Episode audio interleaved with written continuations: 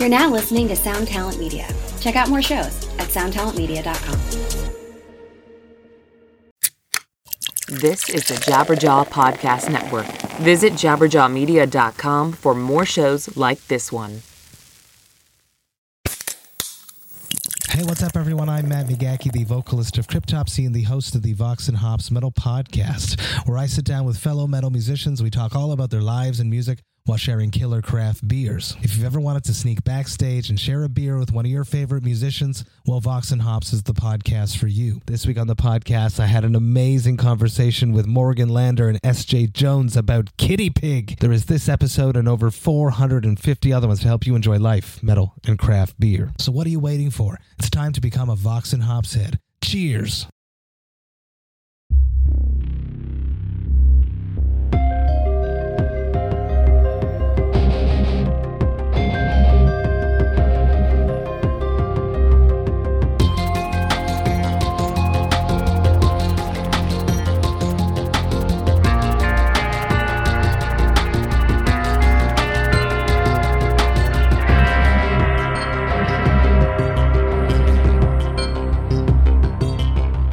There they go, there they go. Here we are, baby. It's the Ex-Man podcast. I'm your host, Doc Coyle. Thank you for tuning in. My greatest apologies for a gap between shows. Um, yeah, I only put out one show th- so far this month in October, and uh, primarily it's because I was on a European tour uh, for about a month, and it was a grind. Uh, the actual tour itself, the, the shows were incredible. Um, Bad Wolves got to open up for Three Days Grace, uh, Canadian rockers, and yeah, the shows were insane, huge. Um, and I, I, we had no idea what we were kind of walking into. We didn't see any ticket sales or or anything, or you know how we would go over their, you know, fairly mainstream band, and it was great. But uh, on the uh, the opposite end of that was, you know, we're on our fourth consecutive tour, going back to April, and I'm gonna be honest, guys. The uh, you know the frayed ends of sanity, the Metallica song. I think that was what was going on on on that run. Every every you know uh, Tommy, our singer, uh, he, he traveled from Australia and got um, a bronchial infection. Um, you know, missed a show. You know, was worried he would have to cancel the tour and uh, you know, I think everyone, you know, the you, you know, you get over there, and you know, the tour bus is not quite as comfortable as you know maybe the the U.S. tour bus. You know, it's colder, it's grayer, it's raining, and you know, I think the the confluence of of everything actually really started to take its toll on the band and myself. Um, and so, with that, I think uh, you know it was. I know for myself, I was just kind of not coasting to the end, but but really just just trying to survive my way through in it, and and uh, the opportunities weren't always there to kind of work on the show in the way I like to.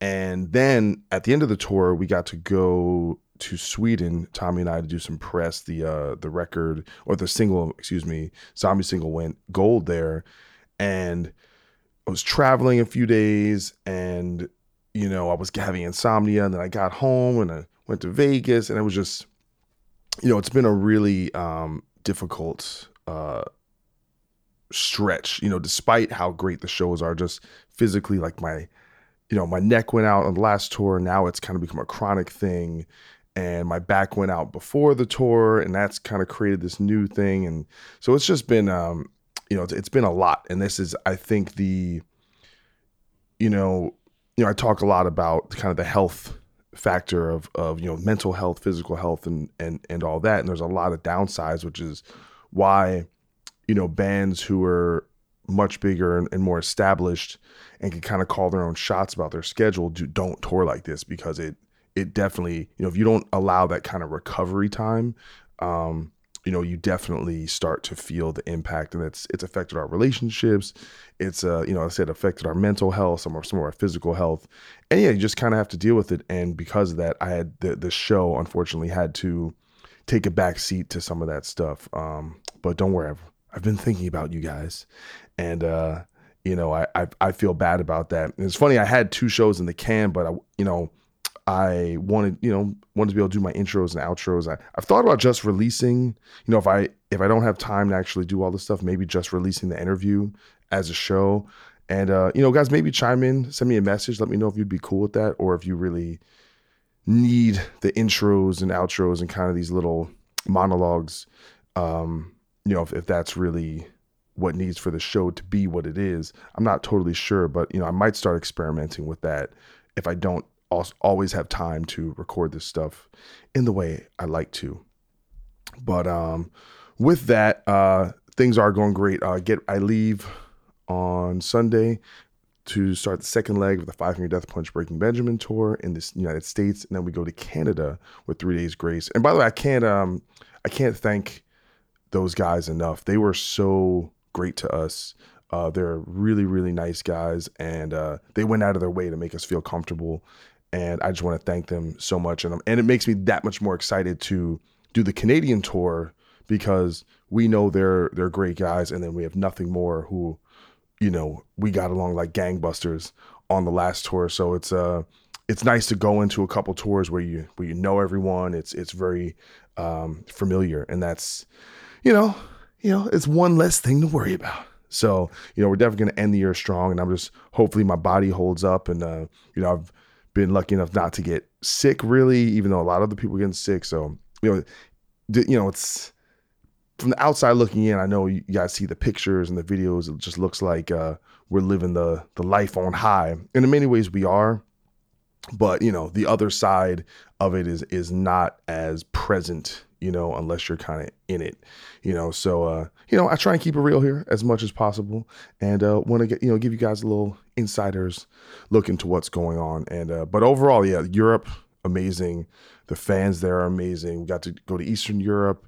Uh, well, well, not very much. We went to uh, Czech Czech Republic and Poland. Those shows were absolutely insane. And uh, yeah, I can't be more excited to to establish the band uh, in that part of the world. And even though it, it's it's a it's a little bit harder work and you're a little less comfortable, if you can put you can invest the time in now, then you could definitely get the benefits uh, in the long run. I'm all about making those um, making those investments and sacrifices. So anyway, uh, you know, another thing I kind of want to talk about real quick is uh, you know, we lost a metal brother recently, um, Oli Herbert, the lead guitar player from All That Remains, and uh, he was he was a friend, you know, and uh, you know, and I've I've lost or we've lost, you know, a lot of a lot of brothers and sisters in arms, you know, um, in our scene, you know, since however long, you know, and but it's kind of crazy. I feel like it's always been, you know, like Dave Brockie passed away, and he was, you know, that's a band that took God Forbid out, and they were like the senior veteran um, you know, band and you know, if someone like Mitch Lucker passing away and you know, Suicide Silence was kind of in the next wave of of bands and with Oli it's like it's kind of like all that remains that was like my class you know if you were to kind of use the analogy of, of high school. Um and it's the first person really in my class you know in my our group you know of bands that we all came up at the same time you know kind of bring in this style whether you want to call it new wave American heavy metal or metalcore or or whatever uh, what was going on in the in, in the Northeast, um, you know, that we were together, and you know, we did our first show with uh, All That Remains at L'Amour in Brooklyn in 2000, and uh, and I'd seen them actually at the New England Metal Fest earlier that year, and I remember being really impressed. And you know, Oli was a really he was one of those guys where you know, I, you know, just, you just never heard anybody say anything bad about him. Um, and I loved, my favorite thing about him is, you know, people who are unafraid to be a nerd and unafraid to be passionate about something. You know, we call him the metal wizard because this guy just wore it on his, on his sleeve. Um, and I love that. I love that un- unbridled passion. Like, uh, I definitely suggest you guys go check out the Jamey Jasta episode with him, uh, because you get to hear how how open minded he is. Um, and how much he, you know, he just loves, you know, this guy just loves music, you know, loves music. And, and one of the things about him and that band in particular, I always had so much respect uh, for for him for is is like never stopping getting better and never stopping improving. This guy just woodshedded and put hours and hours and hours into his playing uh, to constantly get better, um, and that's so admirable, you know. And and the thing about him is is you know it's rare these days because we're in a different era. I think when it comes to guitar and instrumental music, you have someone who um, has a like a true identity and a sound. Oli played, man. He had a fucking sound. You knew exactly who it was. Um, and there's just not many of those people left anymore. Um, so this is it's a tremendous loss, you know, and and I, I send, you know, my heart and um, you know, definitely sorrow out to all the guys and All That Remains because uh, I've known those guys forever, and you know his family and just everyone who cared. And you, you saw, you know, the the outpouring, man. That guy affected a lot of people, um, and uh, and it really bums me out every time I think about it. It's it's kind of hard to believe that it's a real thing. And um, yeah, you know, just love Oli, and I'm, I'm I'm really gonna miss him. And I just wanted to to say a few words about him. So sending send, sending some love. So with that said, I'm gonna move forward to this week's show sponsor. We have a band from Los Angeles called The Human Extinction, and we're gonna play a track entitled Martial Law. Check it out.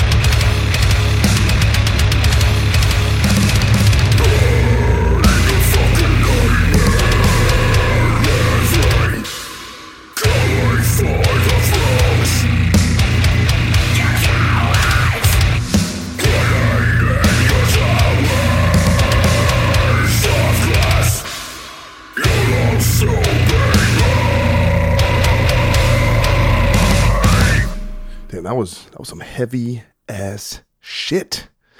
Anyway, that was the Human Extinction, uh, and that track, man, that was that was badass. I was I was feeling that. Um, yeah, Martial Law.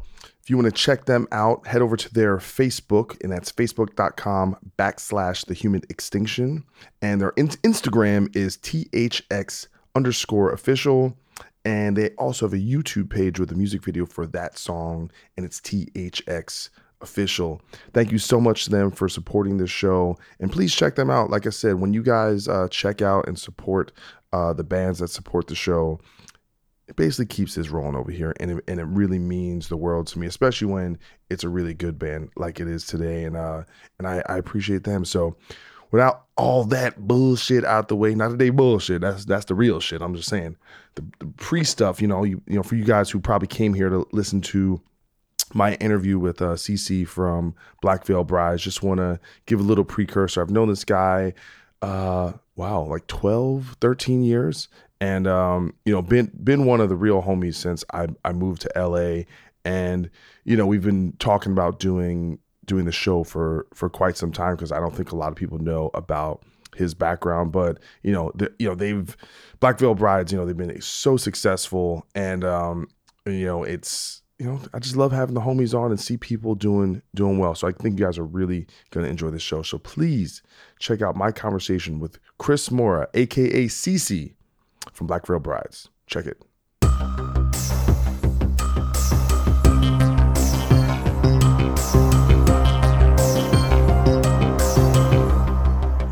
Get Did you get one of those those drum drummer mics yet? Like like Tommy Lee or something yet? No, the headset ones. Yeah. No, I'm not doing that. Not Yeah. do- you're not doing that? Come on, man. No, I'm not doing that. My bass player does. He runs around with one of those things, and like, yeah.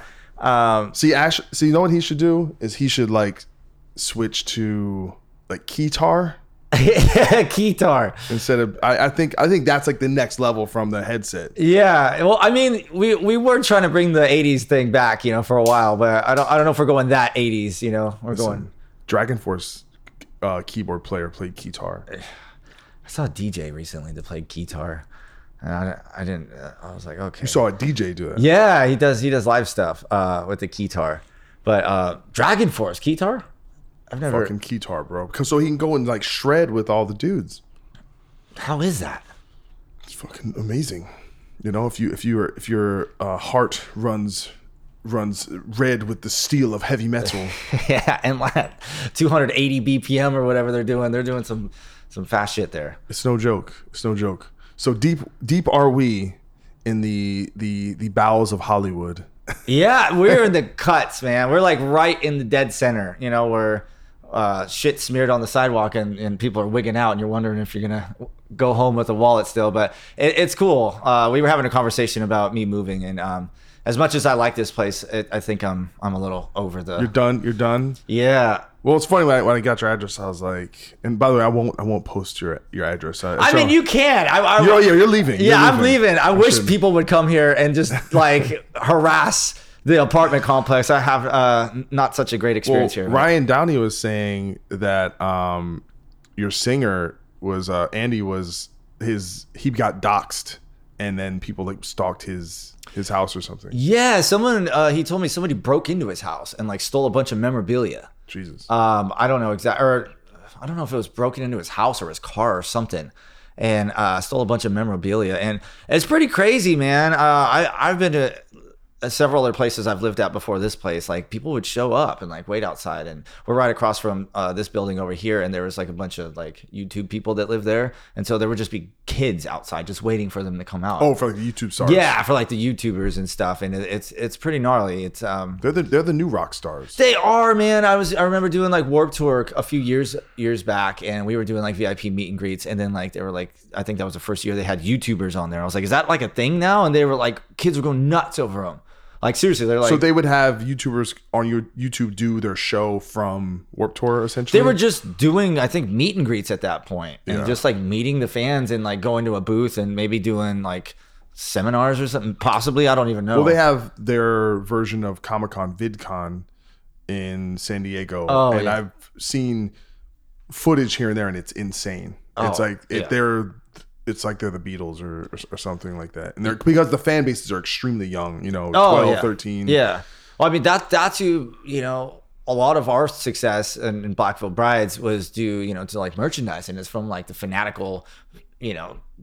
Uh, Almost maniacal at, at times, the fan base, you know, and they they want to just buy everything up, and you know they're so supportive. And we would land in South America somewhere, and there'd be like hundreds, of, if not thousands, and you feel like Bieber. I mean, you're you're seeing, yeah, you're getting that now. It's like, what the hell? Like, it's Well, uh, I don't know if we're getting like like you guys. Maybe maybe eventually. I mean, it's definitely changed. I mean, I think, but your guys in, in particular. I mean, it's it's it's so funny. So I, I have to talk about this. You know, we we met when you were playing with a band called Silent Civilian. yeah, yeah, that was Back back, in in 2005, five, 2006. six, yeah.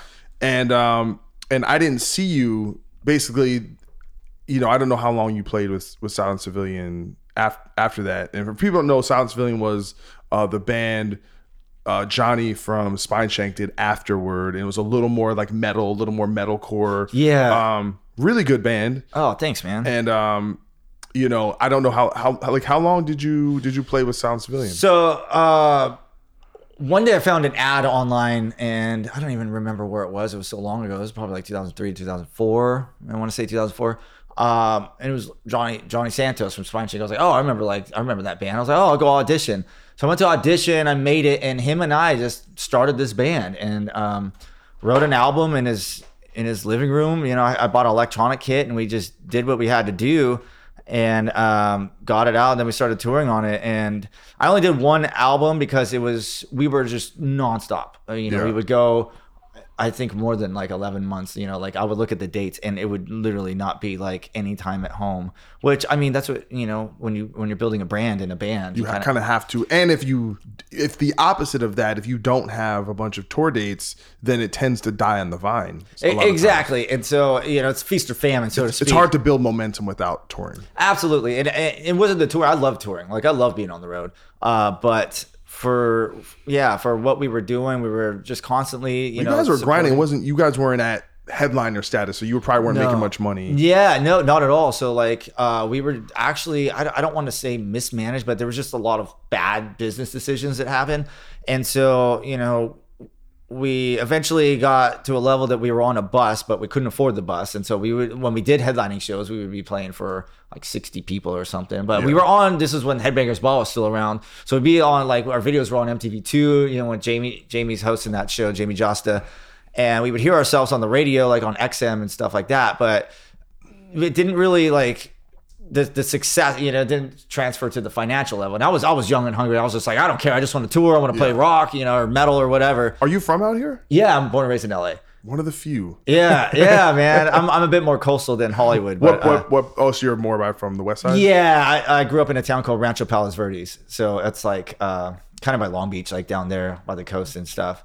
And so, um, but that was your first big break or Yeah, yeah. And so and so we got we started a band together. We did that, you know, we did an album and then um I just felt like we weren't getting like enough push and this and that. And so I asked for a contract and kind of got slapped in the face from the record label at that time with like a huge contract that was just not and I just, like eight albums or something eh, it was yeah, it was, it was I can't even remember. Something bad, like everything everything. Like just own, oh they oh it was it was a 360 type pretty pretty yeah pretty much. And so like you know and all my credit cards went to collections. I mean we had band members quit, oh I, I I remember I remember that period. Yeah band members quitting left and right and or getting fired. And so it was just like a constant revolving door of guitarists and like bass players.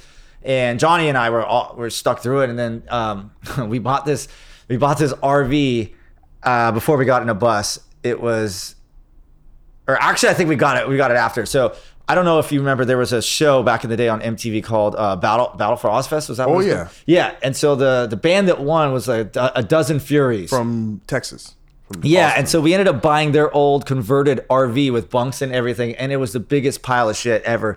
And I remember we we got our trailer from Chimera in Ohio, and it was like a full size bus trailer, but the RV, the frame was not strong enough to hold it. So uh, eventually, after touring for you know a few weeks or a month or something, the frame started breaking. So we had to weld, find a welder every other day to weld the frame. And come out and weld the frame because and it was So it was literally falling apart. literally like, we had like duct tape on the corners and then it got to the point to where we had a hydraulic uh you know with the, the pop out like the slide out on an rv and it got to the point where the hydraulic system broke and we would go around corners and the whole side would would, slide out and we'd almost like tip over it was just an absolute nightmare it looked like like worse than the breaking bad rv and we were touring in it and everyone's quitting and like cars and collections i used to have to like Was that the RV that you guys were on when we toured together? Or was that a rental? Was that wasn't that a rental RV when Oh yeah, we started in one of those like Cruise America or Cruise USA or Cruise America ones, yeah. And then um, it was just a nightmare, and it got too much, man. I couldn't afford to eat. Like all my my credit cards were in collections. Like I used to have to go to Taco Bell and get like the hot sauces, and like when my parents would give me like you know the going away, like oh here's a bunch of snacks. I would I swear I remember squirting Taco Bell hot sauces on the Triscuits and being like fuck I'll just eat this for dinner. And it got to the point where I was eating every single day on the rider was like two pizzas, two, you know, little Caesars. And I would just start vomiting after eating it every single day for lunch and dinner for two weeks straight. It was just like too much. And then like never coming home, I'm like, I'm, I'm just done.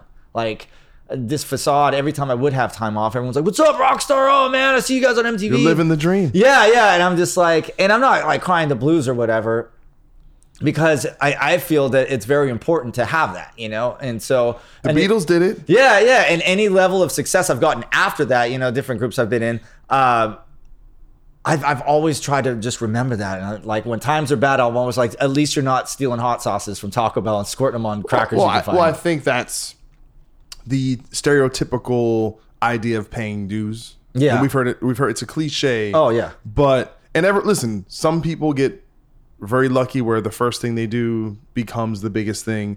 Most of us are not. Yeah, yeah, yeah. Um, and even a lot of those bands where eventually the band becomes really big, the early years are usually fairly rough. Yeah, I mean, you don't. I, it's it's a fairy tale now to just start out. You know, either even mid level.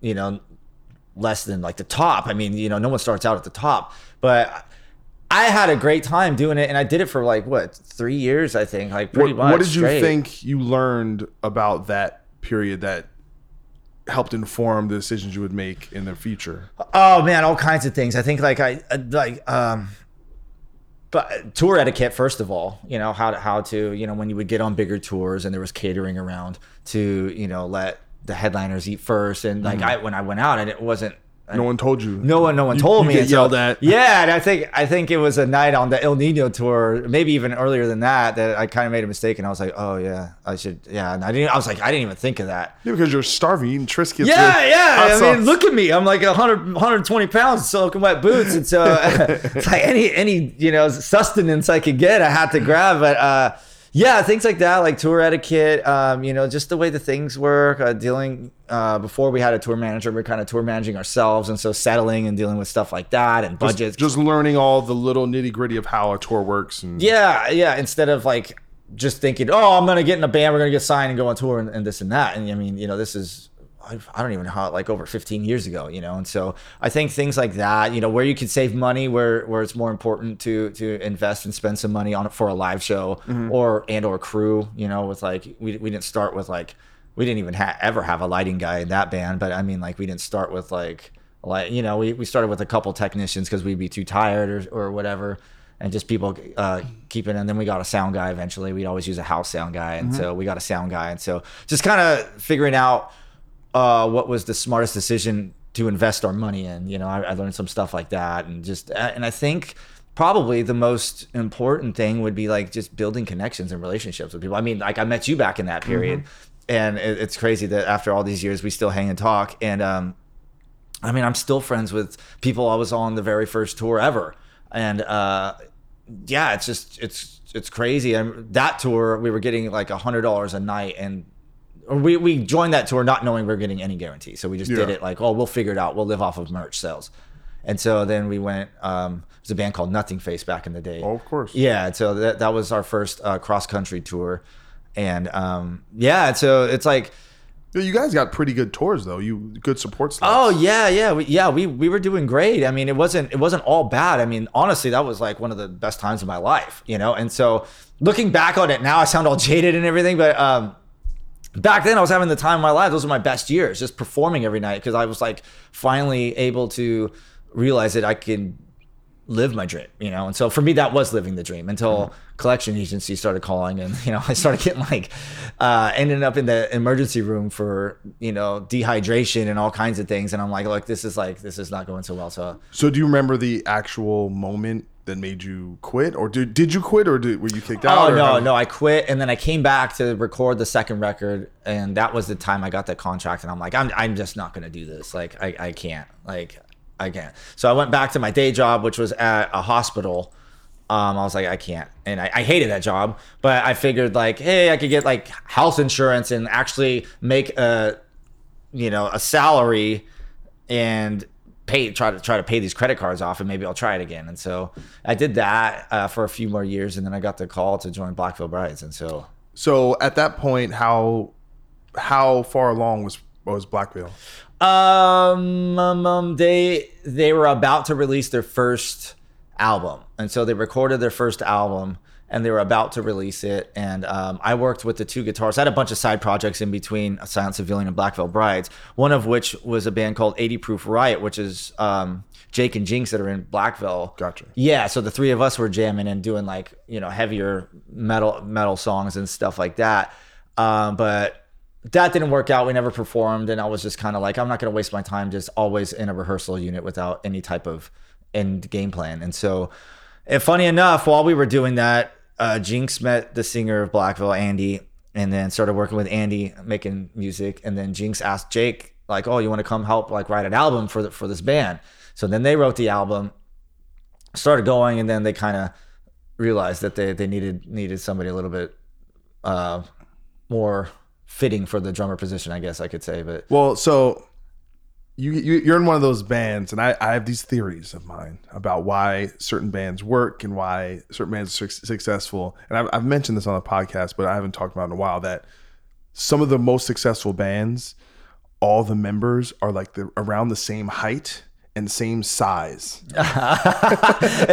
and you guys are you're all like 120 something. yeah man like and you're you know you're all about the same similar height and it and it works you look you you know i can imagine in addition to your to your playing which is obviously great they looked at you and said this guy fits in with with what's going on because there is you know it, it is a band where visually and the aesthetic and the the image is so vital to Oh. oh. to to what you because it because it is at its heart what what is because they say like what a brand is is the idea that when you if I just say the word Coca Cola, imagery and I and an idea, Yeah. and that's what that's what a brand is, and that and and one of the best ways to convey that is is through imagery. Oh, for sure. You know, we're a very aesthetic band, and we uh, back when we were doing in that period, we'd do like black paint all over our arms, and you know, kind of like the Motley Crue esque haircuts, you know, and stuff like that. We kind of looked.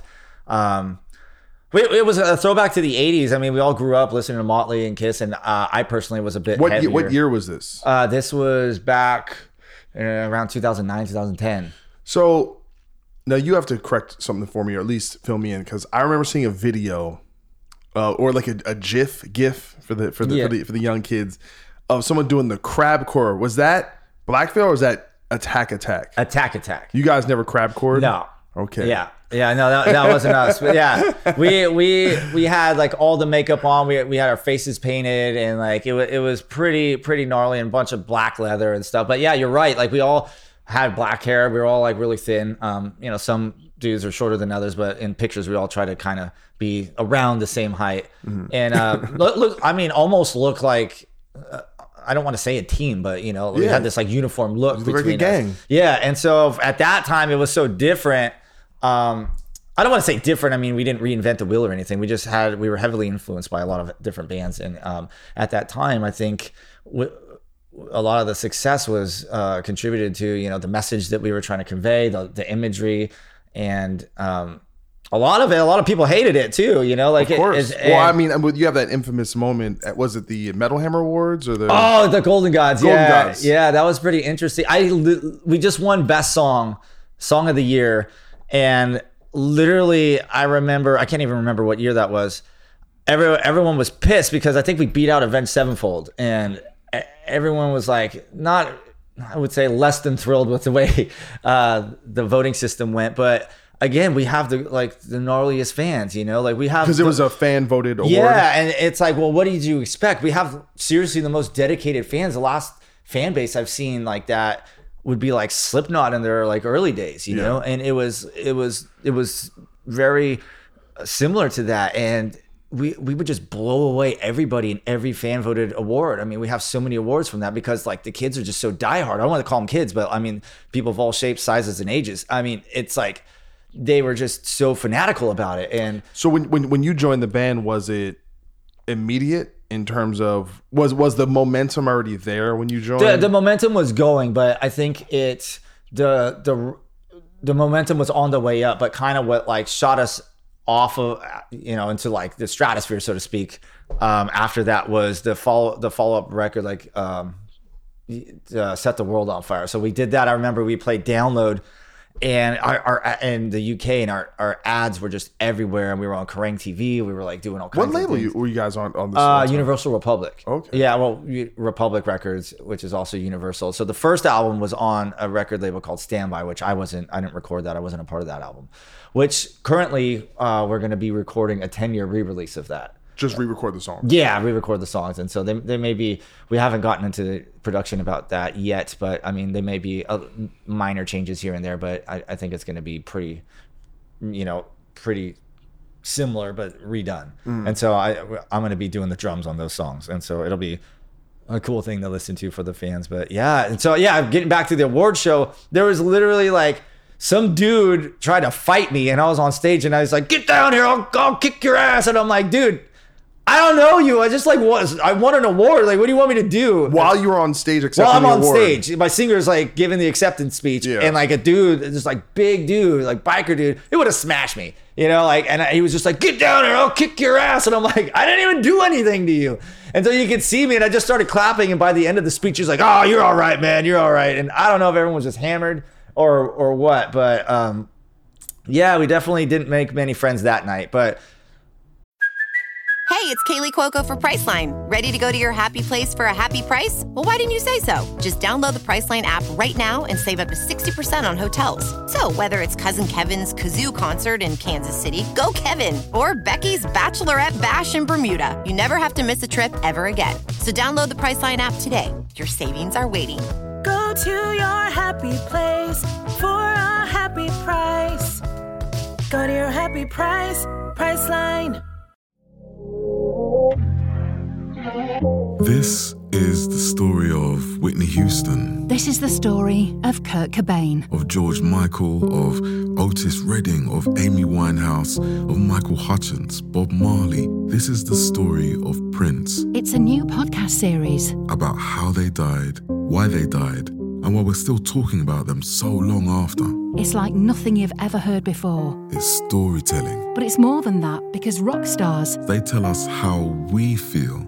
They change our mood, they change the clothes we wear, the people we hang out with. the way we remember things. It's them who give us those ludicrous moments, the ones where you're Jumping around, singing your heart out, feeling understood. And it's those moments we'll help you remember, the ones you're thinking about right now. That feeling feeling. is coming soon from Crowd Network. Just search for Death of a Rock Star on your podcast app. and subscribe now. Hey, what's up? This is Blake Wylie. I'm the host of the Tone Mob podcast. It's a show where I interview guitar people about guitar stuff. We talk about their pedals, their amps, their accessories, their preferences, all that stuff, as well as a healthy dose of whatever comes up. Topics have ranged from aliens to addiction and anywhere in between. Oh, yeah, and pizza. We're definitely going to be talking about pizza. So get the show wherever you're listening to this podcast at. Just search The Tone Mob in your search bar and it will pop right up. Come join us. We're having a lot of fun. Thanks for checking it out. Again, I, I I wouldn't have it any other way. I think that's awesome. And so until this day, there's people that's like, oh, that was awesome. And we went backstage and Zakk Wylde, I mean, I wasn't buddies with him or anything. And he, he gave us like hugs. He was like, oh my God, that was so awesome. Like, because we were, we were a pain in the ass. We were young, we were cocky, and you know, it's like we pissed everybody off, and we knew we did, and we would kind of do it even more if if we didn't get the reaction we wanted. And so, I mean, I think that you know turned a lot of heads, and was, Well, I, I think that's one of the kind of best ideas because not only did you win, because sometimes it's like this thing with with Oscar film films Yeah. that win the Oscar. People rare, often rarely remember who won. They remember who kind of got was snubbed. But you guys won, but it was almost like you were the underdog anyway because you got so much hate. yeah, And so it, it, it became very memorable. And I think historically, artists that have longevity and artists that make an impact are, are artists that are very polarizing, right? So so Oh, so that evoke a strong reaction either way, whether that's they hate you or they love you. Yeah, and we've won so many people over too. I mean, people would just read on the internet, you know, hate comments on YouTube things or this and that, and um, honestly, we got we got tired of talking about it, and uh, there were so many people that were turned on to the band, and then like then it started becoming like. I don't I don't understand why everyone hates these guys. Like, yeah, I don't really like the way they look, and we kind of toned down. We didn't change for anybody. We just felt like th- that wasn't us. I mean, I was I was literally brushing paint chips out of my bunk every night because I was just completely painted like a fence from my waist up, you know, to my like it was. So we we kind of tiled it down a bit, and it was it was gross, but I mean, and we kind of just like never went away, you know, and we, we kept do, doing tours, doing doing albums and stuff. I mean, we have a lot more more time off now in between albums and stuff, and we, we're not pumping out an album like every year like Yeah. we used to. But um, yeah, we were we were working really hard and um, you know pissing people off in, on the process, and I think it all worked out, you know, to the the band's benefit in the end. Well, I I think one of the things that's really funny is how me and you reconnected was I wasn't even living in LA yet. I was visiting. I I think it was actually literally after the last God forbid tour ever, and I spent like a week in LA just Yeah. hanging out. And Steel Panther was playing, and we were up in Oh my the God. foundation room at at the House of Blues. Yeah. and we were in that. It was a hallway, and we ran into each other, and you were like, "Doc, it's CC, man. I'm from Science I'm in Black Veil Brides right now, and I I met uh, Jinxx. I think I met that night as as as well, and um, and he was super nice, and you were just super. You were just so cool. Oh, you know? thanks, man. And um, and it was it's just kind of cool to see people um who are in one station, right? And and in the environment where you're in a struggling band, and, we, and there's a million of those people out there that Yeah. are just grinding it, right? Yeah. Like you said, eating eating the Triscuits and Yeah. and uh, getting the call from the credit card man and Oh yeah, yeah. So that there's there's a million of those people, but there's only a handful that get to kind of break out and get to be in a band that is actually has a real career and does big touring and has you know a, you know it's like you know you look at you know your notoriety in terms of just attention like like how many Twitter followers or do you have? I think like 485, 485,000. Thousand. Yeah. Thousand. How many Instagram followers you got? Oh, man, I think that's at like it's at, I think it's a little bit less at like 457 or something. All right, so that's a type of social capital yeah. that actually has a monetary value, right? Like, I don't know if people re- reached out to you, but they have influencers, right? So they'll Yeah. pay someone who has a lot of followers to wear a jacket and post a picture, or Oh, yeah, post it. You know, I don't know if, if people ask you to do do things like that, but clearly there's whatever success level the, the band has had it- it's also had this kind of uh, fallout where you've gotten as you know notoriety as an individual. Yeah, it's it's it's crazy, and um, be, because of the uh, the like the Triscuit story and everything, I've never tried to lose sight of how fortunate I was. And for that same thing, you say there's millions of people out there. There's millions of more talented musicians than myself, and and I know that, you know. And it's it's I I always try to stay humble and never get an ego or anything. You know, that you, you turn it on and off when you're performing. You know, yeah you, well you have to because yeah. you i don't think you can be the, a very dynamic performer if you're up there doubting yourself and not thinking you're great like you kind of have to think you're great for that moment to do a move, Yeah. or feel Oh, it, yeah. or feel it a certain way, or or express it. It's it's you know, in a sense, even if you're not wearing the makeup, you are you have to put on a mask. Oh, sure, absolutely. Of the, you know, uh, metaphorically of this badass. Yeah. You know, and and listen, you and you and even just being on tour, you kind of have to wear that. You have to be you have to be on to a certain degree or kind of be that person because Yeah. I mean you, you guys still do meet and greets and things like that. Yeah, yeah, we still do this. Yeah. So, you know, they they they you know, uh I think it was no, it was Paul Stanley just it was just his he was complaining about one of the reasons why I think rock has suffered overall is that a lot that post grunge era is that a lot of the bands started to take the mentality of being regular people and looking like regular people and he he thought that to really expand the the genre and and have a big, big success like on a global sense and in a cultural sense you have to be larger than life yeah. and that's a big reason why most of the the, the rock stars are rappers now Yeah. or because they don't they don't look like normal people they don't act like normal people they don't and it's it creates this level of, of aspirational um kind of like in the, that's it's not really obvious but it's there and Yeah. then there's an absence of that and you guys kind of brought that back in a way Yeah, we, I mean, we had to. I feel, you know, I'm playing with some of the most talented dudes I know, um, and everyone's giving it their all, and you know, it's it, we kind of uh, would all push each other further, and you know, especially wearing the makeup and those outfits, and so we had to kind of live up to to expectations and things like that, and we we did want to be larger than life, you know, and we wanted to look a certain way and act a certain way, and immediately. You know, in our earlier years in our career, we would be walking around these festivals, and you know, people would like look at us or whatever, you know, laugh or whatever, but they still knew who we were. You know, excuse me.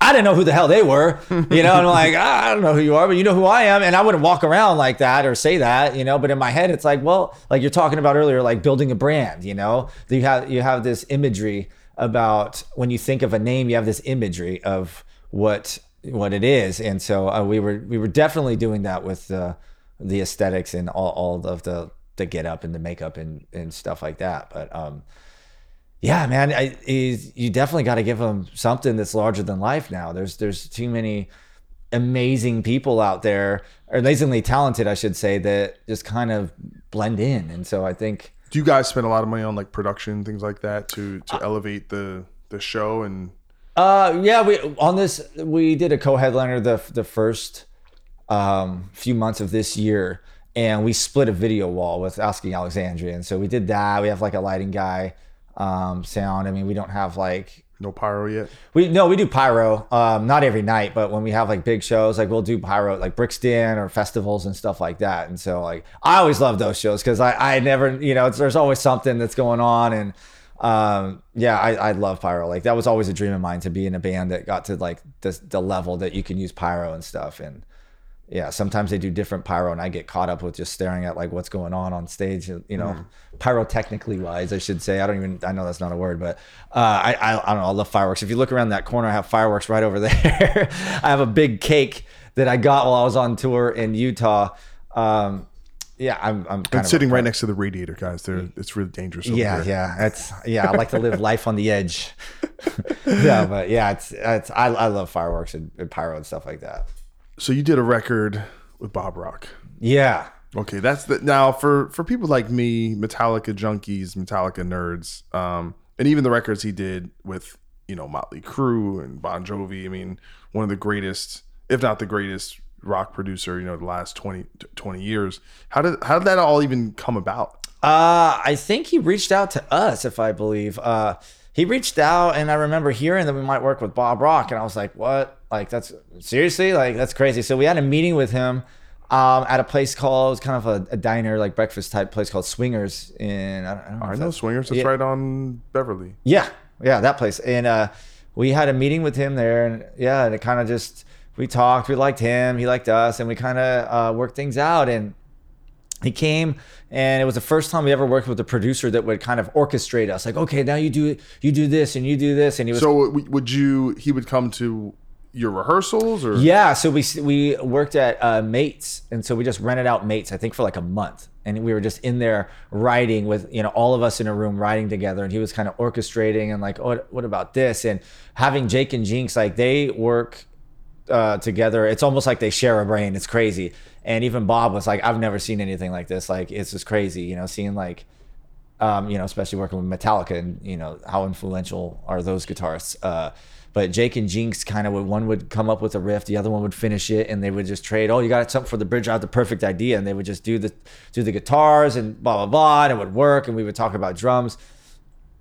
then I did drums in uh, North Hollywood and then after I finished drums, we finished the album in Vancouver. He moved us to the the warehouse, which I think he did a Motley record there, if I'm not mistaken. He wanted us to be like where where they were in Vancouver, so we went up there. So were you you guys were going in, into mates with nothing or you would have ideas kind of already mapped out and then that was part of the fleshing out process we how- had both. We had we created some new ideas in the studio and would write and then we also had like demos or like jake would present an idea or jinxx would present an idea uh, that they would like you know do scratch guitars or whatever map out on their own.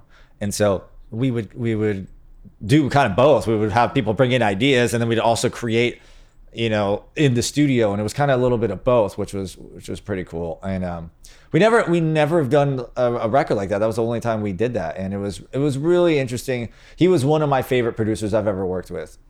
He was he was he was great. I mean, honestly, he's like a Canadian that lives in Maui. How much more laid back can you get, right? Like he was, and his stories about all the dudes and just his like pictures he would share with us and his stories and he's a legend and so you know it, it was really good spending time with him and working with him i really enjoyed it. well i that. mean as a drummer i mean i mean the drum tones that he's gotten are some of the biggest and craziest drum sounds.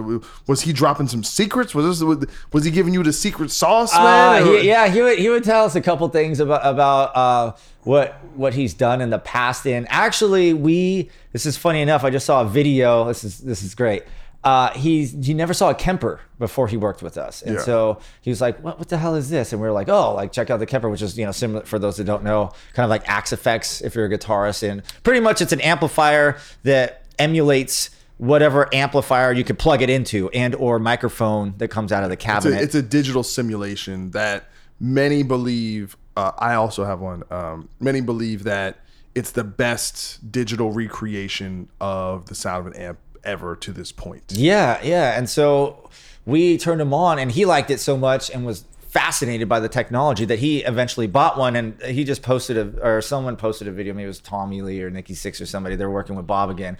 And I saw the Kemper I was like ah see see what happened? But yeah it was it was great working with him. He, he taught us a lot of the old school things and um, I think I, I don't even want to give details about how much money was spent on you know like the, The Black album, and Yeah. how much they spent I on think, it was a tape. mil- I think it was a million dollars Yeah, but yeah, well, yeah, but like the In that tape, range. I think it was like seventy five thousand just on like the, the tape. Like, Yeah. yeah, just I, it was crazy. Like just two inch tape is, is expensive and they and they took did a lot of takes and they did all the editing by hand yeah, Like, with, the like, drums they yeah. cut it cut it yeah. I can't, I can't even imagine that. You know, with the technology evolving so much with you know things like Pro Tools and Ableton and things like that, and Kempers and um, man, it's come so so far. And a, a lot of people think you you you lose things.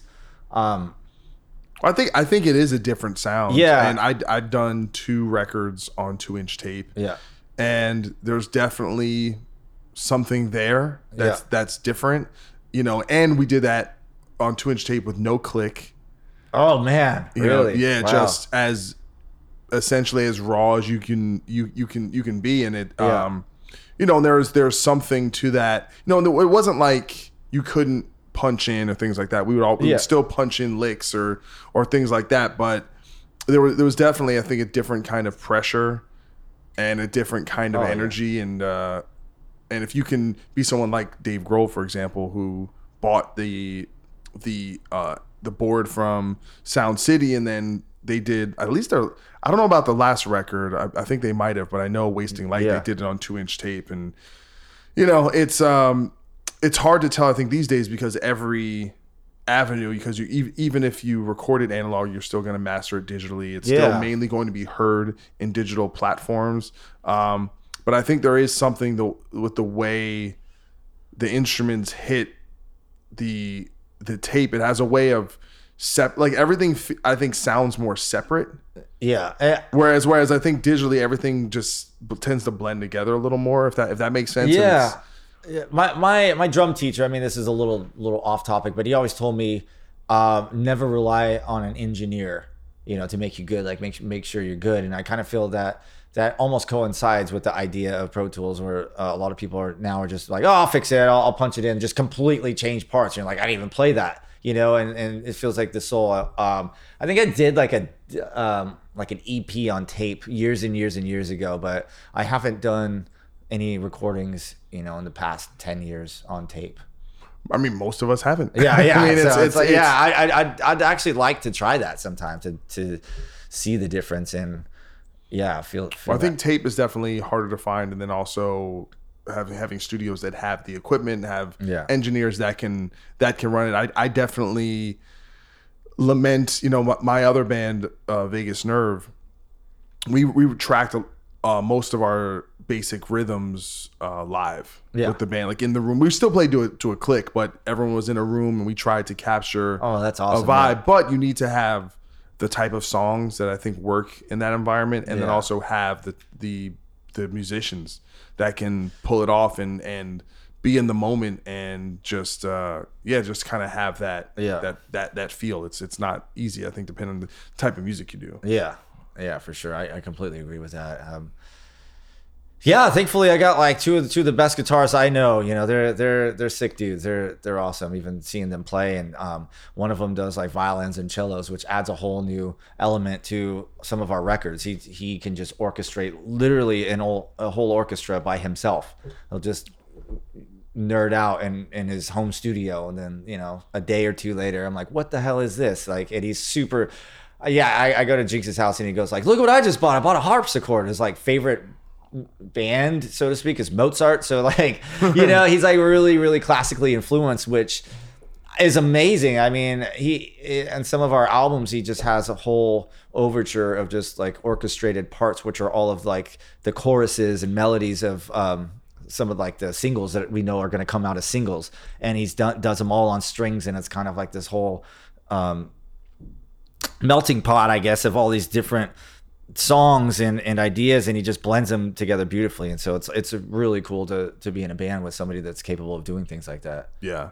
No that's that's fantastic. I can't do that. I- Yeah. i, can bull i can bullshit. We actually used uh, this guy Michael Romeo, who's the lead guitar player from Symphony X, one, Oh, of, one of my favorite Yeah. metal bands from Jersey, and we had a few uh, symphonic sections on the last two God Forbid records that he did for us, but he does it all on the computer, and he uses essentially the same software that they score films with. oh wow yeah Yeah, uh, I think called I think it's called Vienna Strings. Yeah. but, but he's one of those guys. You know, he you know he he understands how to actually compose. And, Yeah, and, and yeah. arrange. Jinxx actually scored a film. He Yeah. scored, yeah, I went to the the red carpet thing on that, and it was like a horror film, and I, it was amazing to see him. Uh, I was like, "How did you even know how to do this? Like, how, how did you get He's all self taught. Yeah, yeah. And he was like, "Oh man, I was stressed. I was stressed out. I, I just had to learn." It was like you know, uh, I, I forget which terms he used. Pretty much like fight or flight type thing. And uh, yeah, I was like, wow, like watching his score on a like a big like horror thriller type movie in a movie theater. It was like the the Region Regency or whatever downtown. It's like wow, it's amazing. So yeah, it's it's it's cool. And then on the on the other side, you have you have Jake that comes up with a lot of like the other things. And so having those two guys you know blend together as as the guitar section of the of the group. It's it's really interesting to see them work together. Right on. Uh, how so? How did the record do? Um, did it? Did you guys feel an uptick or like get a little more love from radio or have an impact because of who was working on it or the types of songs? Um, yeah, it, it was more the record before that. We worked with a producer that was uh, John Feldmann, which is more, um, I guess I don't, I don't want to say current, but uh, I don't know what the right term is. But his his way of writing is, I, I guess, a bit more radio friendly, and Yeah. so uh, you know he he likes to have drums pulled back a, a lot more, like not so much double bass and things like that. And so we went from um, John Feldmann to Bob Rock, and we knew it was going to be like a heavier rock record. And so, uh, I mean, so yeah, some of the active rock, um, it, it, it it did it did well. I don't I don't know. I think that one. I'm not sure how high we got on, on the billboard. It was top 20 for sure. Yeah. Uh, top 15, I would imagine. Um, maybe 17 with with Bob or um, yeah. Was that your biggest debut? No, uh, our biggest one. I think we got to seven. That was, Oh, wow. That, that was that was our best.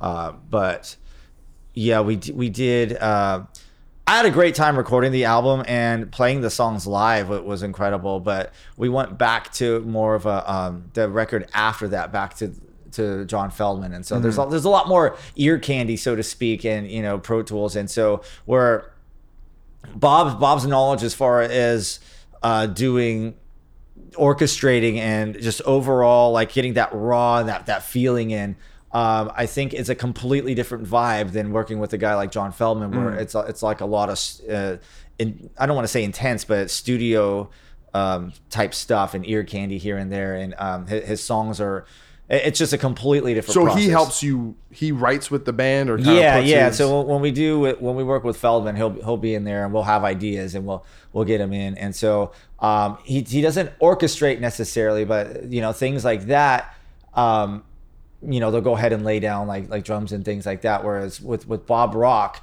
he would he he would have um just me taking drums and now do this, now do this, instead of having like it all kind of programmed and be like, you know, this is like pretty much what we want, like, but do a little flourishes here, here and there. Uh, and I remember my favorite thing working with Bob Rock is he'd be like, all right, now do one for fun. I was like, what the hell is that? He'd be like, just do a full take where it's like a drum solo. He's like, just go, just go for it, and I'll see what I can take. And so there was like some really cool stuff that became parts of the songs from that. And so like I would, he would just be like, man, just just go nuts, I like go for it. So it was, it was, for me, obviously, it was really fun doing that. But um, Well, well, I mean, I think that's the at the epicenter of creativity. Absol- is, is, absolutely. is, is when you learn to just let go and not care and be okay with making mistake or be okay with just seeing where the kind of subconscious mind takes you because it's not like when you're playing at least at least with myself it's not like it's a very thoughtful process. For me it shouldn't be. It should be more of a, a feel Yeah. process. You should be kind of just going with your instinct and your in your gut and your just where the emotion of the moment takes you. Oh, for sure, yeah, and and um, you know, coming from a, a record that it was a bit more pulled back, you know, more four on the floor, bass drum stuff. Uh, it was a lot, a lot of fun and feeling, and I think doing that, you're pushing yourself, you know, to your your physical capabilities and to your limits, and you get some really cool things out of it. And um, whereas the the other the other way, and I think some of the songs might have had a bit more commercial success because they were a little bit more pulled back and I don't want to say formul formulatic, but you know that formulaic yeah yeah, yeah, more more radio friendly stuff. Whereas, I mean, it, and you see it in the comments. Some are like, "I think that's their best album," and other people are like, "I think that album's terrible." And you know, you're never going to please everybody. But as as an artist, you want to do uh, what you want to do at that time. And you know, if there's a uh, a vibe you want to give out or a message, you know, lyrically. I mean, with my drum playing, I just really enjoyed just going for it, having really quick like double bass stuff, and then it it was easier for me to let go and pull things back the next album because I'm like, all right, that album was that album. You know, I don't need to go like crazy metal on on every album. So like as as we get, the further along we go, I guess it's a it's a bit more pulled back and um, I, I guess relatable to to the common listener. Well, I'm I'm fascinated by this stuff because I'm completely new to this kind of more mainstream radio world, and I, I had um, Zach from Shinedown the show, and Yeah. Keith from from Breaking Benjamin, and and you know, it's and one of the questions I, I asked them is, you know, do or even Roy had Roy um, Roy Mayorga Yeah. from Stone Sour. Yeah, I love know, that dude. He's awesome. You know, who obviously you know very uh, band has a lot of success in radio and things like Yeah. that just asking them about is there that pressure to write the single or have that song and, and for the most part they say no i mean i, I know with uh, zach he was saying how he he likes writing hit songs and he likes writing Yeah. catchy songs so it's not really uh it's not much of a labor there's no pressure because that's what they do Yeah. that's just their Oh, yeah. style of songwriting Yeah. you know they're everywhere on the radio. Uh, Shinedown, like I, they kill I, it. I go, I, you know, I listen to Sirius uh, satellite radio, and like if you put on any type of rock station, they'll come on. You know, from any any drive I'm on, they'll they'll end up on there. And uh, a lot of the songs, it, it's just just works. It flows well. Uh, I think earlier in our career, there may have been a bit of pressure because they didn't know signing to a major label. They didn't know how how it's gonna blow up or which direction we're gonna go to. So that like the I was telling you the album, the first major label uh, release that we did, uh, we would send all the songs, and then they go like, "You don't have the song yet. Like you don't have the song yet." They said that. Yeah, and so like the the last song we did was like the biggest song on that album called Fallen Angels. Yeah, yeah. And and so like that was like the last song, and then um, the record a- after that, I think we did like our our biggest song ever, which was In the End, and um, yeah, I mean I, earlier we would we would get some of that, and I think you know depending on record labels and management and, and which way you're you're. But they were, but it seemed like they were right, right? They they knew you didn't have it. And Oh, then, yeah. And then when you did quote unquote have it, yeah. did they know or did you know? or- Yeah, I mean, we were kind of at the end of our recording uh, time anyway, and we had we had to get get going on releasing this stuff and sending everything in and preparing it for it to be released. But um, yeah, I mean, they they liked it and they and they knew, and then. Um, yeah, uh, we never tried to concern ourselves with that though. We we never went like we're gonna we're gonna do like we're gonna make a hit right now. You know, we were kind of honest with ourselves and, and try to do thing, things like that. I mean, yeah, we would try to make things uh, songs that were in a particular fashion or you know vibe or something like that. But I don't think we were like this one's gonna be like the next single like right right here. You know, until we were done with it because you know you would have to see where it ended up. Like Well, I'm I'm of the mind with, with with Bad Wolves because the kind of band it is that really I want every song to be a hit. And when I say that, I mean a song doesn't necessarily have to be on the radio to be a hit, right? Like you can have a like I- think Lamb of God writes heavy metal hits. yeah, You yeah. know, you can just go through the album and every song you're just like, holy shit! It, Yeah. it, it sticks in your head and you, it's memorable and you, you know, or, you know, band like Killswitch Engage, every song on the record, the whole crowd singing along. Oh yeah, for and, sure. And so it's about making everything a banger, just like whatever, you know, no album cuts, no just something that's here to be moody, you know, and and that's the you know every time out that's kind of the goal. But it doesn't mean it has to be on the radio or that it has to be that Yeah. kind of uh, song structurally or it has to be soft or that. It's just about nah man we want something that's gonna get the place bumping. Yeah, oh, you for sure, yeah. you know? And i think i think that's when i think of like a hit. I'm just thinking about something that you put it on like you know you're you know when you're hanging out on the bus or the, you're at the bar and then someone puts on a song it's like fuck yeah that's you Yeah, know, I, I love stuff like that, especially like revisiting songs from years and years ago that I forgot about that we did. Um, I- I'll I'll listen to it and I'll be like, oh man, I, I think this is awesome. And it's not that I'm full of myself or anything. It's just like I, I completely get what it is. And those songs may not have even been pushed as a single or anything. And like some of the songs that I like most weren't pushed as singles or whatever. And, and you know, for whatever reason. And um, I don't know. It's always interesting, and, and some people love it. So some people love certain songs, and uh, you know the the band. It's it's always interesting, and I almost love when you know as a group we ask like, oh, what's your favorite song on the album, and everybody's song is different. I mean, we've had several albums that everyone does that. I don't sit there and like ask them every album like, hey, it's interview time. What, what's your favorite song? But uh, yeah, it, I always love when everybody has a different song on the album. I mean, I just feel like everyone kind of got their creative uh, creative input out there. Yeah, and everyone feels invested. Everyone feels that they're being acknowledged and that Absolutely, they're part of yeah. the, the the collective. Yeah. you know, and sometimes, you know, I think I think that was much more common back in the day. Like you'd have a band like Queen, where every guy would have songs, or the Beatles, and or Yeah. the Eagles, or bands like that, where every you, you know, in, in many ways, some of these bands were essentially super groups, where every single person Oh, was a songwriter and a singer and could present present their their uh, output, you know, Yeah. kind of in a in a in a in a in a different way. And it's most the truth is most most bands these days probably don't have enough writers or people that could do that. Except I know Periphery did an EP called the Clear EP where each guy in the band wrote a song. Oh yeah. And it's actually one of my favorite things that you've ever Really? done. Yeah, every song is killer. Like, Yeah. Every guy is just like, oh, they're all ridiculously talented. They, Yeah. they- hey, fuck these guys. Yeah, dude. Okay. I'm, glad, I'm so glad you say that because I'll see like talented musicians, and I always go like, like Luke Holland was a dude that I said this. Uh, we met up like a couple months back. Uh, and I'm just like, dude, you're in that fuck that guy category. He kind of like looked at me. I was like, no, no, it's not like disrespectful. It's like when It's ultimate respect. yeah, yeah, yeah. That's like that's as high as you get. Like, oh fuck that guy. Like, and it's when you just watch somebody so talented that you're just like, oh fuck that guy. He's just like he's You're, got. you're filled with envy. You yeah, just- you yeah, you exactly. wish you're you just could like do. you're like oh you're just you're just incredibly talented, you know. And Yeah. it's like I I'm glad you said that because I always like I have that category of like fuck that guy, and it's not like anything derogatory or, or mean or anything. It's like it's almost a, a very odd way of showing your respect for how talented they are, you know. Like or at least for me, at least. Yeah, man. I, I still. I remember I just saw a video last week where some guy played all of Marty Friedman's solos on Rust in Peace with clean guitar. Yeah.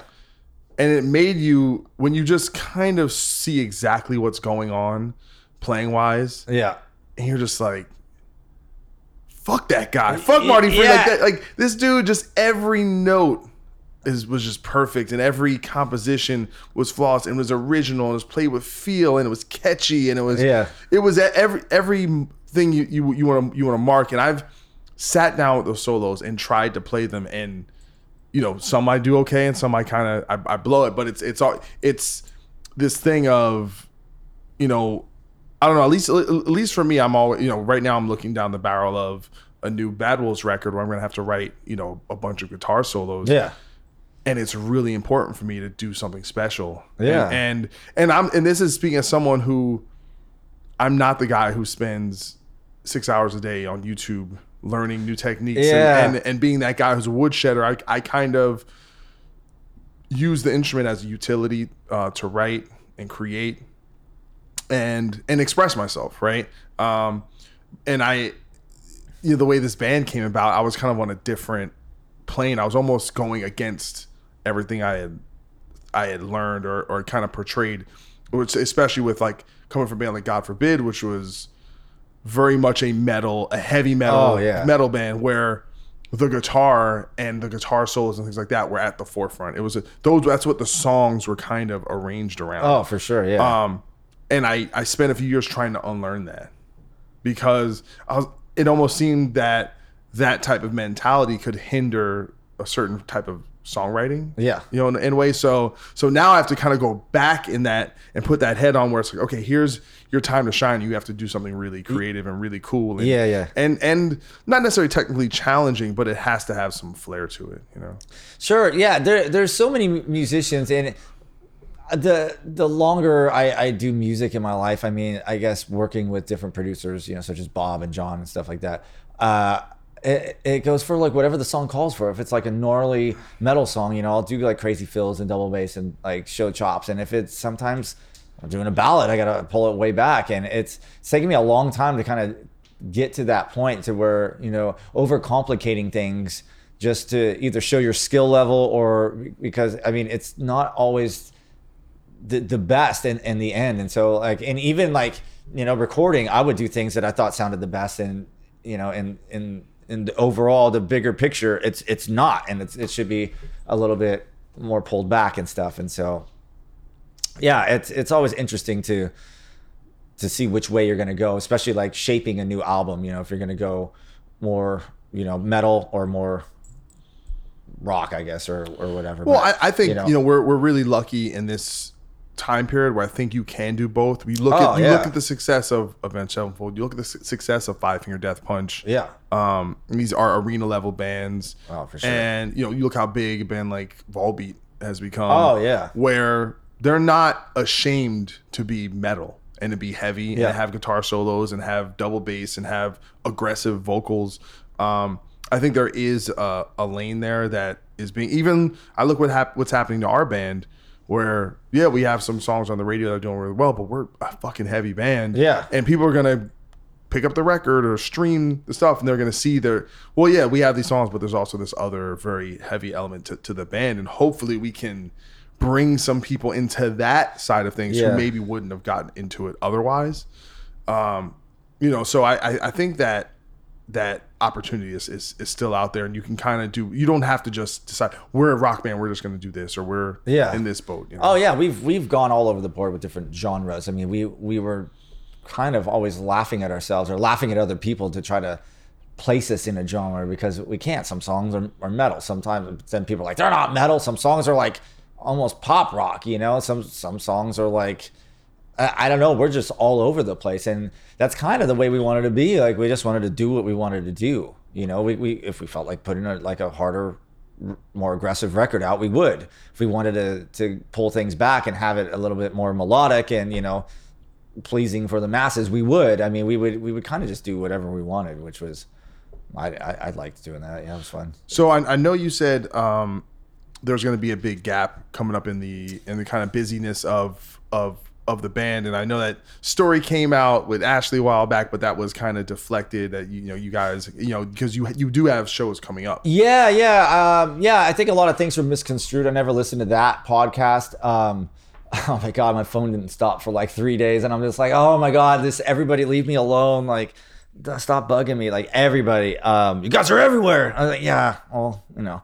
Uh, but yeah, we do have shows coming up. We're planning on doing the um, the 10 year re release, which um, I'm not exactly sure when that's going to come out, but I believe the majority of um, 2019, everyone's going to kind of be exploring uh, their own ventures, so to Hmm. speak. And so, um, yeah, it'll be an interesting time. You'll you'll hear some music uh, from a lot of different people in the band, so it'll be cool. They're gonna take you back at the hospital. Yeah, yeah, yeah. I, got- I got to go back and you know do the do the back office treatments that that everyone. No, uh, yeah, I, I'm working on a bunch of different things. Like I, I was uh, explaining to you before the podcast, I've been doing some session work. I was tracking actually all day today. I did like 11 songs, so I'm kind of brain dead at this point. But um, yeah, it's just interesting. I mean, you know, I've, we've been working as a band together. I love working with the guys, but just you know, getting different producers or different, um, I don't know, just musicians, and I, I'm I'm experimenting with a lot of that, and that's a, a lot of fun. I mean, don't misconstrue what I just said. I'm not leaving the band. The band's not breaking up, but I mean, there there will be a little bit of a break coming up here um, after these shows. We're doing a few in Hollywood and a couple festivals and stuff. So Yeah, I mean, do, do you think there's because you, your band has gotten to certain heights and, and certain levels, but I think you guys are also one of those bands where you're one song away from moving up to that next level, you know, where it's it's all the possibility. And, we, and we've seen that happen with bands where it's they're at one level and then they they write that one song, and all of a sudden this happens, or who who knows? Maybe Andy's gonna end up in some, you know, the new. uh you know, Twilight or something. Yeah. And then all of a sudden, it, you know, that, you know, you just never know what, what, what, what, what, what could happen. Is that something that the band kind of behind the scenes is, is looking to always try and get to that next plateau or? Uh, I think we were a bit more driven uh, for that a few few years ago. Um, at at this point, I think you know we're doing like the ten year re release. I don't know if we're going to be doing like an an original Yeah, um, before right. that comes out. I Yeah. wouldn't imagine we would like release two out like a re release and and another album. I mean, we may be doing some original songs or something like uh, brand new original songs. But as far as like an album, I don't think right now currently we're we're, we're looking at that yet. I mean, I mean, I think um, the, the task at hand is to try to do this like re-release thing uh, that we're doing. I mean, you know, we're going to be working on that. Even though we we have a break and we're not going to be performing for a while. I mean, we're going to be recording and, and doing that stuff. And so. Um, that's what'll be going on behind the scenes, and then also everyone will be doing uh, their own, their own thing too. So it'll be it'll be interesting to see what everyone's working on and and touring with and things like that. Right on, man. Well, I've, you know, I, I can't be more proud of, of, of, of what you've done. And, um, Oh, thanks, man. I appreciate that. Well, man, listen, man, it's it's one of those things where you know how many people have been in this business and this end of things, and and they get to a certain level, and maybe their personality changes. You don't hear from them anymore, yeah. or you know, um, and you know, you're definitely not one of those. Oh, thanks, those, man. those people. You've just always been just so cool to me, especially like when I moved to LA. You were one of the first people just embrace me and kind of wel- welcome Oh, me. thanks, man. And it was, you know, and it's, and I, I definitely of the mindset, you know, you surround yourself with successful people that whatever energy that, Oh, for you know, sure, that, yeah. that, that kind of will, will, will flow forward to you. And, you know, and so it's, for me, it's a, you know, a, a, a privilege to have, you know, great guys like you in, in my life to, to be oh, able to just thanks, just, man. Yeah, it's. I mean, that that's that's one of the things we were talking about earlier. It's like you know, establishing these friendships and relationships with people, and you know, wherever their careers take them. Hopefully, one day they they're not so full of themselves or you know or whatever Every, everyone for me i get happiness when everyone comes up together you know? Like i would never try to hold anybody down hold anybody back or sabotage anything for anybody. I mean if if i'm coming up like i want all my boys to come up too like you know and whatever i could do to help out or or do anything and you know and so they're not spreading taco bell hot sauce on triscuits you know for dinner and having collections call them and stuff but it's like thank you man that really means a lot to me but yeah you're doing great and and likewise like i'm so stoked for your success too. I mean, yeah, I saw you um, down the street after that Korn show last week, and uh, yeah, I, like just your your success and just seeing the photos and the size venues you guys are playing. I mean, um, I've, I've known Tommy for a long time. I've known John too, and uh, you know, like I've known some of the the band members and stuff. And it's just great seeing you guys just smashing and killing it. And I couldn't go in my car without hearing you guys on the radio too. And so it's like for me, that's what makes me happy, not envious. You know, it's just like good, like good. Like I'm I'm glad like they're blowing up, you know. Like I, I, I get so happy and thrilled like that. That's my buddy, and like I even told uh, my girl, I was just like, oh yeah, remember we saw him at the that's Doc from the Beverly Center. She's like, oh yeah, I was like, yeah, that's him, and she's like, oh yeah, I like this song, you know. It's like, yeah, that's him, and so it's to me, it, it makes my, my heart smile, you know, at the risk of sounding a little colorful, but, uh, yeah. you know, it's, uh, it, it does. It, it really makes me smile and makes me happy. Well, listen, I, I, I appreciate that. Neil. it's, it's that, um, old line from Reservoir Dogs. Let's not start sucking each other's dicks yet, gentlemen. Yeah. Uh, yeah. but, but, but with that said, man, I really appreciate you coming on the show, and uh, this has been great. Oh, thanks for having me, man.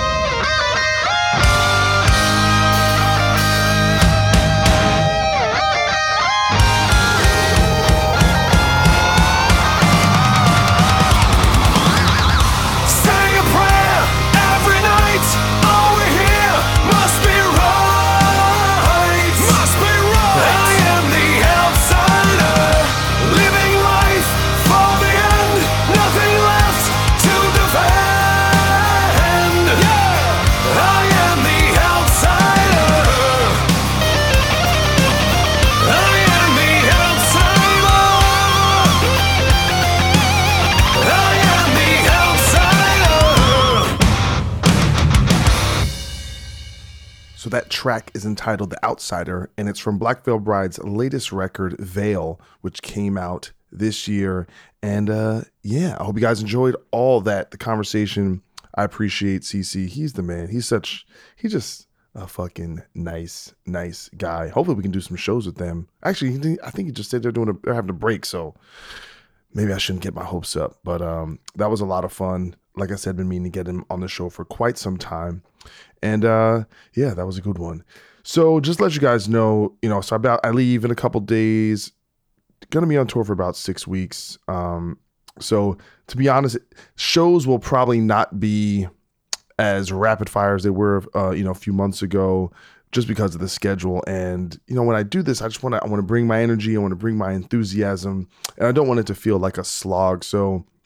I'm definitely going to, you know, I think now we're back in the States and hopefully, you know, gather a little more mental um, stability and emotional, connectivity and all that good stuff you know I, you know i definitely want to put that into some good shows. I definitely want to try and pl- i plan on speaking to jason hook on the next round and i have to kind of look look see where we're going if i can pick some interviews up but um you know it's all about energy. I feel like i've when you've been out this long you kind of your energy gets sapped and i want to want to get that energy back and and put it back in the show for you guys and uh, and get some good conversations but i think i'm really gonna save a lot of you know, the real big stuff. Or when I say big stuff, I mean just kind of, I have the master list of people I want to talk to, and I'm really going to hit that hard uh, after the new year because I'll be home and I'll have a little more resources and time and just ability to kind of track people down. That's the hardest thing I think people don't realize about this is just the scheduling and linking up with people and and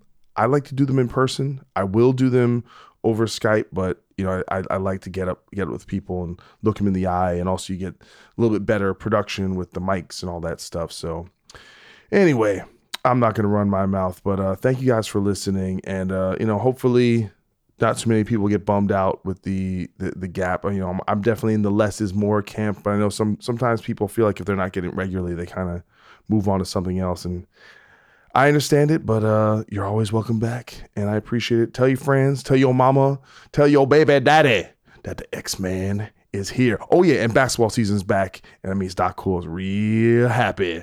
Mamba out.